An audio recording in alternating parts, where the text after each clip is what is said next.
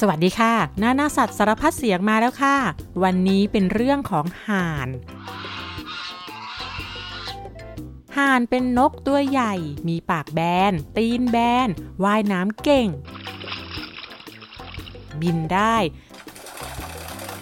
ตัวกลมๆ เดินใส่ก้นดุกดิกเหมือนเป็ดค่ะ แต่ตัวโตกว่าเป็ดแล้วคอยาวกว่าเป็ดเยอะค่ะ ถึงแม้ว่าคอจะยาวกว่าเป็ด แต่ก็ยาวไม่เท่ากับหงนะคะ แล้วก็ตัวเล็กกว่าหงด้วย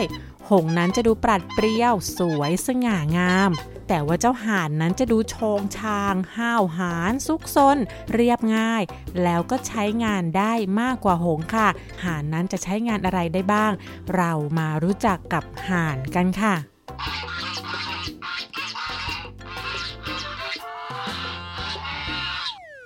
ก่อนที่จะรู้จักกับสัตว์ที่ชื่อว่าห่าน เรามารู้จักกับห่านที่ไม่ใช่สัตว์กันก่อนค่ะ นั่นก็คือส้วมคอห่าน เคยได้ยินกันไหมคะ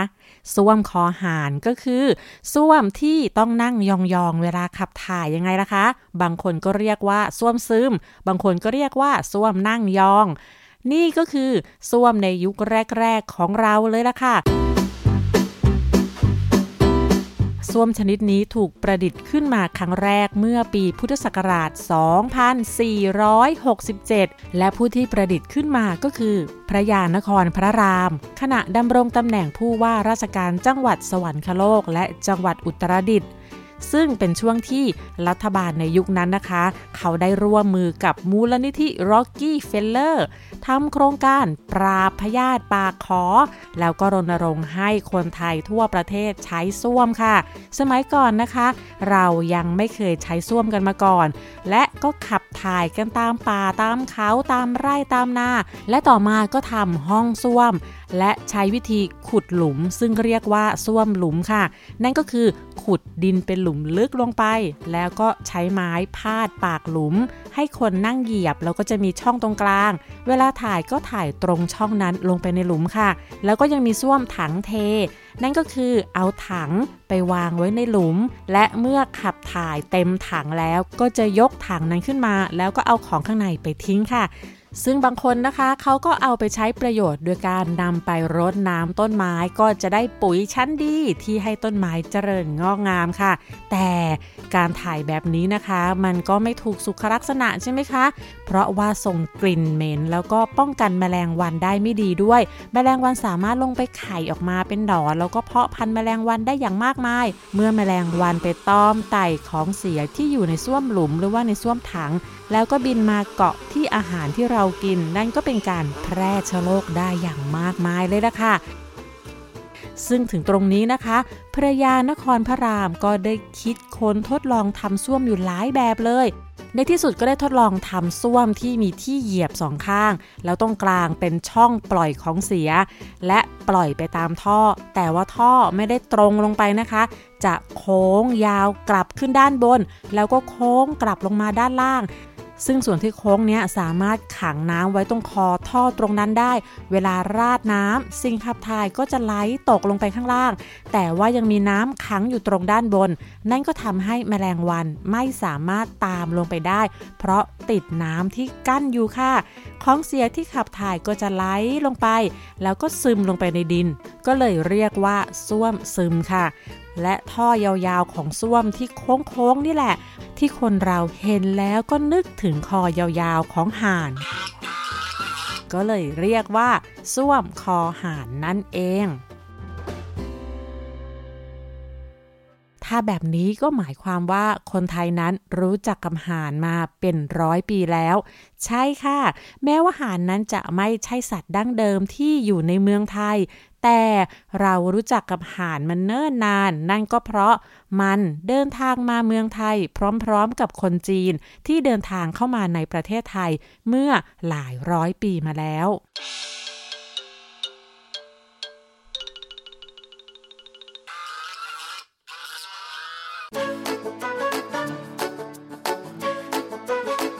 โดยระยะแรกๆนะคะ แหล่งเลี้ยงห่านนั้นจะอยู่ใกล้กับริมคลอง ริมหนอง ริมบึง แล้วก็มีมากในบริเวณจังหวัดรอบๆ กรุงเทพมหานครค่ะ เขาเลี้ยงไว้เพื่อเป็นอาหาร แล้วก็มีแต่คนจีนเท่านั้นที่เลี้ยงนะคะ เพราะว่าคนที่กินเนื้อห่านส่วนใหญ่เนี่ยจะเป็นชาวจีนที่อาศัยอยู่แถวแถวเยาวราชที่อยู่ในกรุงเทพค่ะ โดยเนื้อหานั้นก็จะถูกนำมาประกอบอาหารตามพัตคาร ซึ่งคนจีนนะคะเชื่อว่า นี่คืออาหารสำหรับเทพเจ้า และมักใช้ไหว้เจ้า ไหว้บรรพบุรุษห่านก็เลยขายดีมากเป็นพิเศษในช่วงตรุษจีนแล้วก็ศาสตร์จีนค่ะ และชาวจีนก็มีความเชื่อว่า ถ้าหากไหว้เจ้าด้วยเนื้อห่านแล้วก็จะส่งผลให้ลูกหลานรับราชการเจริญก้าวหน้าเป็นอย่างดี คนญี่ปุ่นในสมัยก่อนก็ชอบเนื้อห่านเหมือนกันค่ะ แล้วก็ชื่นชมมาเนิ่นนานด้วย เนื้อห่านนั้นเป็นของหรูหราที่ชนชั้นสูง แล้วก็คนในราชสำนักนั้นชื่นชอบ แล้วก็ยังถูกมองว่าเป็นอาหารอันโอชะที่จะกินในวาระพิเศษค่ะ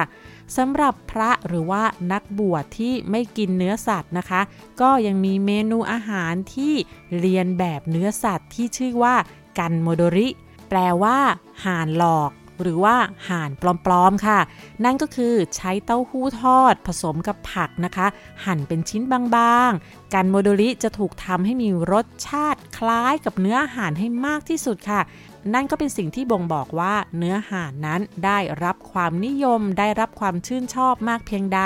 ถึงแม้ว่าจะกินเนื้อห่านจริง ๆ ไม่ได้ การได้กินเนื้อห่านปลอมๆ จากเต้าหู้ ก็ถือว่าเป็นสุดยอดเมนูที่สุดแสนพิเศษค่ะ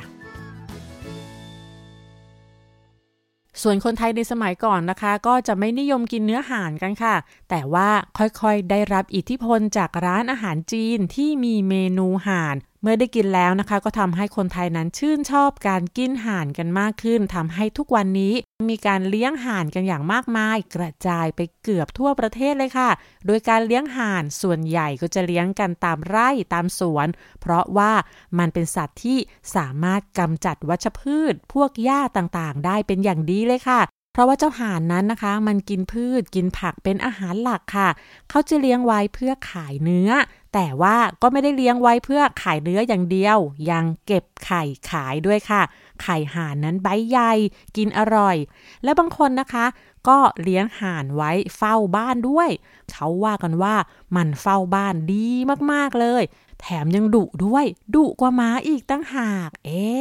เรื่องนี้เนี่ยจะจริงหรือเปล่า หรือว่าเป็นแค่เรื่องเล่าข่าวลือ ก็ต้องขอถามลุงหมอเกษตร นายสัตวแพทย์เกษตรสุเตชะค่ะ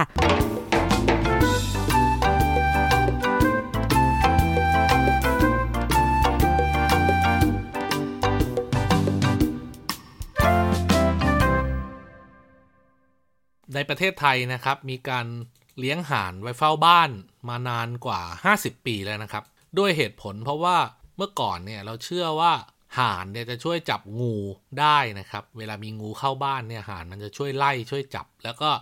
เขาก็เชื่อกันว่ามูลของห่านเนี่ยมันมีกลิ่นเหม็น แล้วมันจะป้องกันงูได้ คนไทยก็เลยนิยมไปซื้อลูกห่าน ถ้าอยู่กรุงเทพก็ไปซื้อที่เยาวราช ถ้าเกิดอยู่ตามต่างจังหวัดก็จะไปซื้อตามตลาดค้าสัตว์ต่างๆ แล้วก็ซื้อมาเลี้ยงในบ้าน ห่านเนี่ยมีนิสัยอย่างหนึ่งก็คือ หวงที่นะครับหวงที่กินหวงที่นอน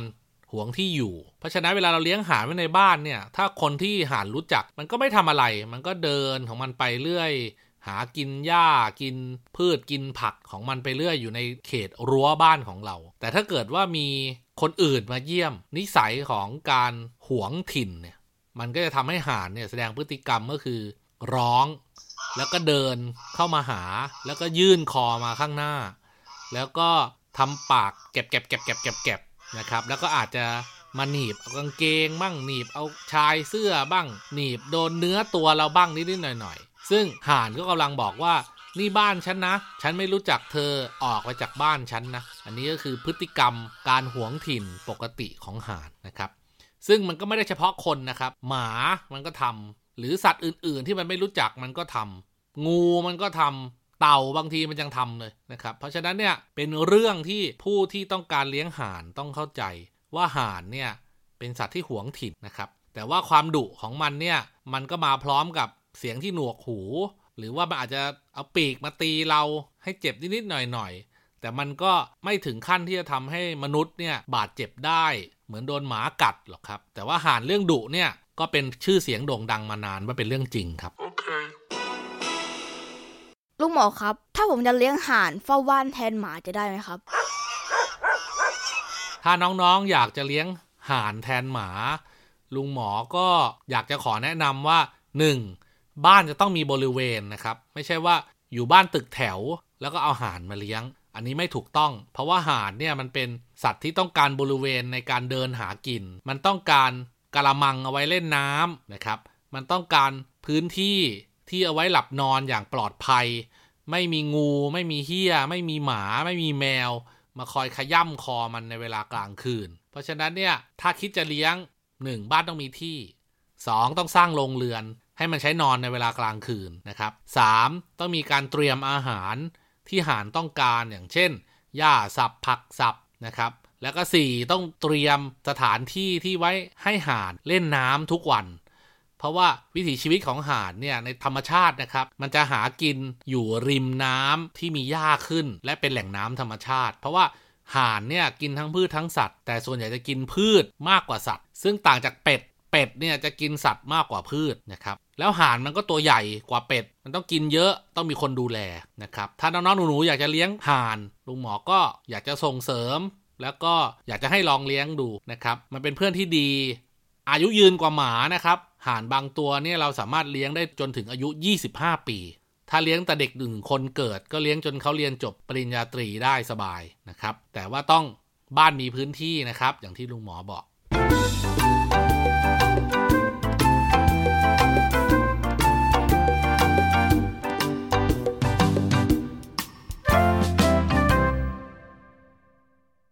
ป้าเวนด้าไปค้นหาข้อมูลเพิ่มเติมเกี่ยวกับการใช้ห่านเฝ้าบ้านเพื่อรักษาความปลอดภัยนะคะ ก็พบว่า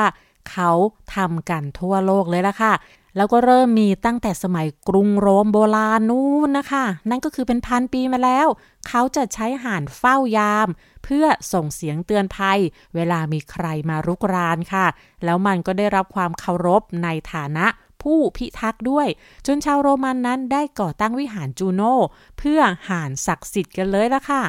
ในช่วงสงครามเวียดนามนะคะ ที่ประเทศเวียดนาม เขาก็เคยใช้ฝูงห่านเพื่อป้องกันเครื่องบินที่จอดอยู่ในเวลากลางคืน แล้วก็มีรายงานว่าห่านถูกใช้เพื่อป้องกันสถานที่ปฏิบัติงานนอกชายฝั่งของกองบัญชาการ ป้องกันภัยทางอากาศของสหรัฐอเมริกา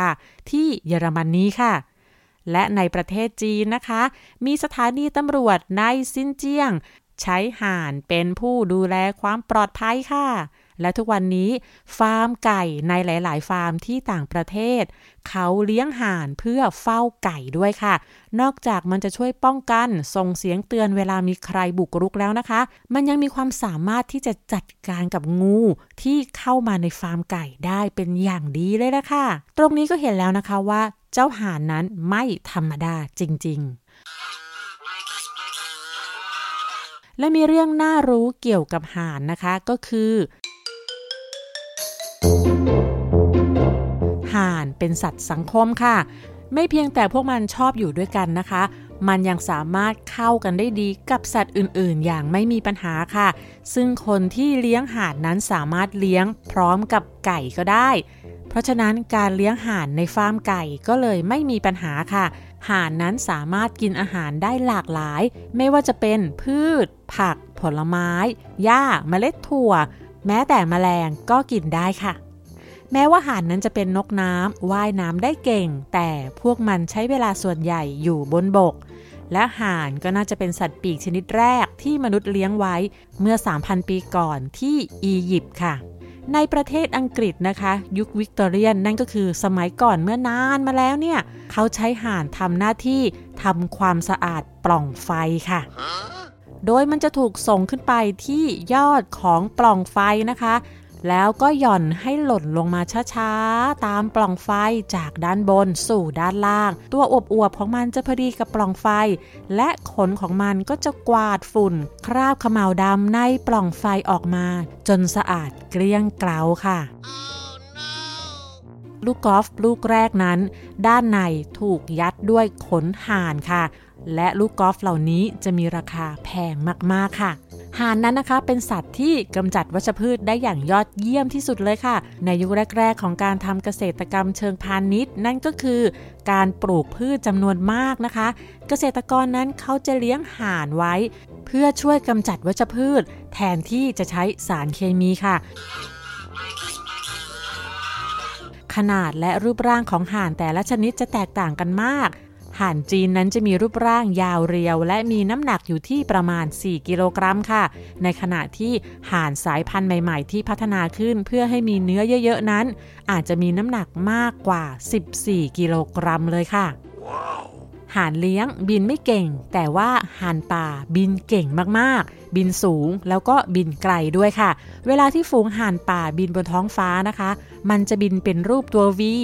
และเมื่อห่านตัวที่บินนำหน้าเหนื่อย ห่านตัวอื่นก็จะเข้ามาแทนที่ค่ะ การบินแบบนี้ทำให้ห่านที่อยู่ด้านหลัง ได้ประโยชน์จากการลอยตัวทางอากาศจากปีกของห่านที่อยู่ด้านหน้า ซึ่งทำให้การเดินทางนั้นง่ายขึ้น แล้วก็มีประสิทธิภาพได้อย่างไม่น่าเชื่อ ในการบินระยะไกลค่ะและการบินเป็นฝูงใหญ่รูปตัววี ไม่ได้บินกันน้อยๆนะคะ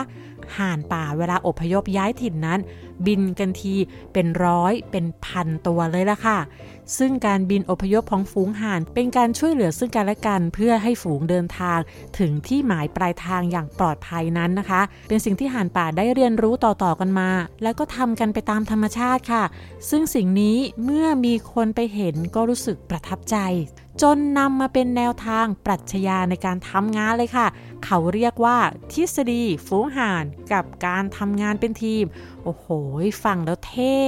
เจ้าห่านป่าจะรู้ไหมคะเนี่ย ว่าการบินของมันนั้นกลายเป็นต้นแบบที่ดี ที่มนุษย์สุดประเสริฐนั้นนำไปเป็นบทเรียนนำกันไปบอกต่อ เพื่อเป็นต้นแบบในการใช้ชีวิตและการทำงานร่วมกันค่ะ และห่านที่ถูกพูดถึงกันมากที่สุดในทฤษฎีฝูงห่านกับการทำงานเป็นทีม ก็คือฝูงห่านไซบีเรีย ไซบีเรียก็คือประเทศที่อยู่ในเอเชียเหนือนะคะ ซึ่งเคยเป็นส่วนหนึ่งของประเทศรัสเซียค่ะ แล้วที่นี่นะคะเมื่อถึงฤดูหนาวจะหนาวมากๆ แล้วก็ขาดแคลนอาหารด้วยค่ะ เพราะฉะนั้นห่านก็เลยต้องเดินทางอบพยพตามกระแสลมลงมาทางใต้ เพื่อหาที่อบอุ่นที่มีอาหารกินค่ะ ซึ่งในประเทศญี่ปุ่นนะคะ จะมีบึ้งใหญ่ที่ต้อนรับการเดินทางมาของห่านป่าไซบีเรียทุกทุกปีค่ะ คนญี่ปุ่นนั้นชื่นชอบความสวยงามและความขยันอดทนของห่านป่ามากๆ มีบทความ บทกวี หรือแม้กระทั่งเพลงกล่อมเด็กที่พูดถึงเจ้าห่านป่าอพยพนั้นมากมายเลยล่ะค่ะ บางคนที่อายุมากๆแล้วนะคะ เขาเล่าว่าเขาน่ะเคยเห็นมันตั้งแต่ตอนเด็กๆ สมัยสงครามโลกครั้งที่สองโน้นนะคะ และทุกวันนี้ก็ยังเห็นอยู่ แล้วก็หวังว่าจะเห็นพวกมันเดินทางแวะมาเยี่ยมเยือนญี่ปุ่นตลอดไป เขาเล่านะคะว่าฝูงห่านนั้นเหมือนจดหมายจากดินแดนอันหนาวเย็นที่ห่างไกล ว่าฤดูหนาวเดินทางมาถึงแล้ว ห่านมากมายก็จะเคลื่อนขบวนเดินทางมาที่ญี่ปุ่น เมื่อถึงบึงน้ำนะคะ ฝูงรูปตัววีก็จะแยกออกจากกัน ห่านก็จะกระจายตัวกัน บางตัวก็ลงไปอยู่ในน้ำบางตัวก็เกาะตามต้นไม้ แล้วก็ส่งเสียงร้องดังลั่น การมาถึงของพวกห่านนี้นะคะ ก็ถือว่าเป็นจุดสิ้นสุดการเดินทางอันยาวไกลกว่า 3,000 กิโลเมตร จากไซบีเรียถึงญี่ปุ่นค่ะ แล้วคนญี่ปุ่นนะคะก็ยังเล่าว่าในสมัยก่อนนั้นมีการล่าห่านป่ามากๆ แล้วช่วงที่เปลี่ยนประเทศนะคะ จากเกษตรกรรมเป็นอุตสาหกรรม พื้นที่ชุ่มน้ำมากมายได้หายไปค่ะ เพื่อถูกเปลี่ยนเป็นโรงงาน สร้างบ้านเรือนหรือว่าถนนตึกต่างๆ ห่านก็เลยมาที่นี่น้อยลงมากๆ เหลือเพียงประมาณ 500 ตัวต่อปีเท่านั้นเอง แต่เมื่อมีการห้ามล่าห่าน แล้วก็มีการดูแล เพิ่มพื้นที่อนุรักษ์ธรรมชาติ ก็ทำให้ห่านป่าไซบีเรียนั้นเดินทางกลับมาที่นี่อีกครั้ง แล้วก็มีจำนวนมากขึ้นเรื่อยๆ ค่ะ ล่าสุดนะคะ เขามีการนับห่านที่อพยพ แล้วก็นับได้ถึงราวๆ 80,000 ตัวเลยละค่ะ นับว่าเป็นสถิติใหม่ที่น่าชื่นใจที่สุดค่ะ ฝูงห่านนั้นจะแยกย้ายกันไปตามเกาะ คาบสมุทรแล้วก็พื้นที่ชุ่มน้ำต่างๆ เพื่อหาอาหาร และเมื่อสายลมอันอบอุ่นพัดกลับไปที่ไซบีเรียเมื่อไหร่ เจ้าห่านป่าเหล่านี้ก็รู้แล้วนะคะว่า ได้เวลาที่เดินทางกลับบ้าน เพื่อสร้างครอบครัวแล้วก็มีลูกที่บ้านเกิดของตัวเองค่ะ และเมื่อสายลมหนาวพัดมาอีกครั้ง ห่านป่าก็จะพาลูกๆที่เกิดใหม่ของมัน ออกเดินทางเพื่อหาพื้นที่อบอุ่น ลูกนกก็จะเรียนรู้การเดินทางจากพ่อและแม่ของมัน และเมื่อมันเติบโต มันก็จะใช้ประสบการณ์นี้สอนลูกๆของมันต่อไปค่ะ ได้เวลานิทานแล้วค่ะ นิทานเกี่ยวกับหานวันนี้นะคะ ป้าแวนด้าแต่งเอง มีชื่อเรื่องว่า เจ้าหญิงผู้ไม่เคยหัวเราะกาลครั้งหนึ่งในดินแดนหุบเขาอันไกลโพ้น มีเมืองที่ยิ่งใหญ่ ร่ำรวยไปด้วยทรัพย์สมบัติมากมาย ตั้งอยู่ในหุบเขา พระราชาและราชนีผู้ปกครองเมืองนี้ มีลูกสาวคนเดียวคือ เจ้าหญิงองค์น้อย ผู้เติบโตมาท่ามกลางความรัก และการดูแลเป็นอย่างดีของผู้เป็นพ่อและแม่ วันเวลาผ่านไปจนเจ้าหญิงเติบโต เธอเป็นคนเข้มแข็ง กล้าหาญจิตใจดีเหมือนผู้เป็นพ่อ หน้าตาหมดจดงดงามเหมือนผู้เป็นแม่ ทุกอย่างดูเหมือนจะสมบูรณ์แบบ แต่สิ่งที่ทำให้ทุกคนไม่สบายใจก็คือ เจ้าหญิงไม่เคยหัวเราะเลย ไม่ว่าเธอจะได้ของถูกใจแค่ไหน หรือใครทำอะไรให้เธอมีความสุข เจ้าหญิงทำได้มากที่สุดก็แค่ยิ้มมุมปาก จากนั้นก็จะทำหน้าเรียบเฉยเหมือนเดิม พระราชาเคยถามว่าทำไมถึงไม่เคยหัวเราะ เจ้าหญิงไม่มีความสุขหรืออย่างไร เจ้าหญิงตอบว่า ลูกมีความสุขดี เพียงแต่ลูกไม่ชอบเสียงหัวเราะของตัวเอง พระราชาจึงขอให้เจ้าหญิงหัวเราะให้ฟัง แต่เธอก็ไม่ยอม เพราะไม่อยากให้ใครได้ยินเสียงหัวเราะของเธอแม้แต่คนเดียว พระราชากังวลใจว่าเจ้าหญิงจะกลายเป็นคนที่ไม่มีความสุข ก็เลยจัดงานรื่นเริงอย่างยิ่งใหญ่ขึ้น เพื่อหวังว่าเจ้าหญิงจะได้หัวเราะสักครั้งในชีวิต และเพื่อทำให้เจ้าหญิงได้หัวเราะออกมา ก็เลยมีการจัด การประกวดว่าใครที่สามารถทำให้เจ้าหญิงหัวเราะออกมาได้ ผู้นั้นจะได้รับรางวัลอย่างมหาศาล มีผู้สมัครอย่างมากมาย มีทั้งคณะละครสัตว์ คนแคระนักเล่านิทาน นักเล่นกล และคนเลี้ยงห่าน เมื่อวันงานรื่นเริงมาถึง คนแคระทั้ง 7 คนก็ออกมาทำการแสดงด้วยการเต้นไปเต้นมาหกขเมนตีลังกาอย่างสนุกสนาน ทุกคนที่มาดูหัวเราะกันเสียงดัง ยกเว้นเจ้าหญิงที่นั่งมองด้วยใบหน้าเรียบเฉย นักเล่านิทานก็เล่าเรื่องราวสนุกสนานที่ทำให้คนหัวเราะชอบใจกันใหญ่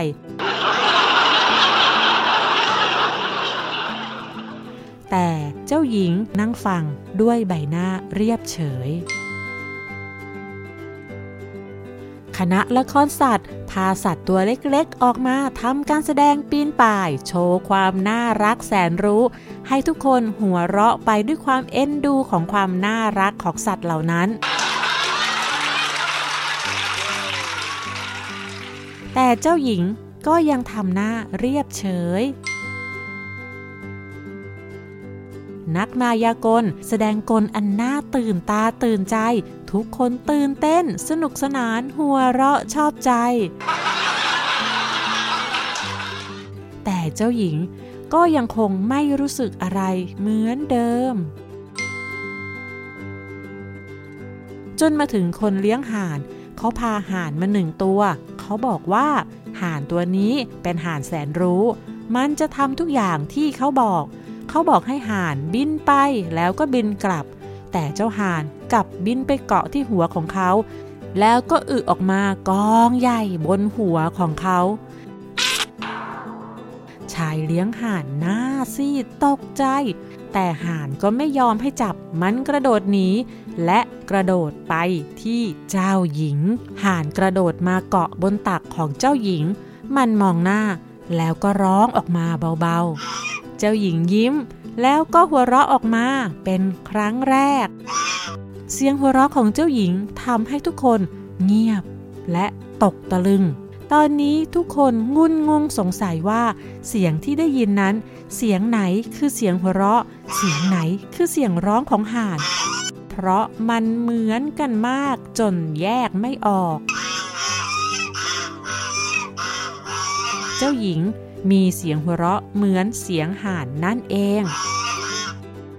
นั่นเป็นสิ่งที่ทำให้เธอไม่กล้าหัวเราะให้ใครได้ยิน แต่วันนี้เจ้าหญิงหัวเราะออกมาแล้ว ตั้งแต่วันนั้นพระราชาก็เลยเลี้ยงห่านในพระราชวังมากมาย และให้ประชาชนเลี้ยงห่านกันเยอะๆ เพื่อให้เจ้าหญิงสบายใจ และกล้าหัวเราะไปพร้อมๆกับเสียงร้องของห่าน จากนั้นเสียงหัวเราะของเจ้าหญิงก็ดังขึ้นบ่อยๆ โดยไม่ต้องอายใครอีกแล้ว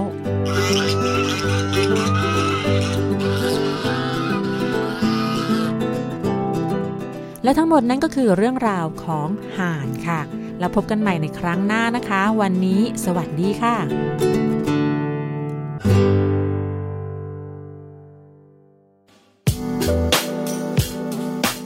ดตามรายการทางเว็บไซต์และแอปพลิเคชันของไทย PBS Podcast Spotify SoundCloud Google Podcast Apple Podcast และ YouTube Channel Thai PBS Podcast Thai PBS Podcast. View the world via the voice.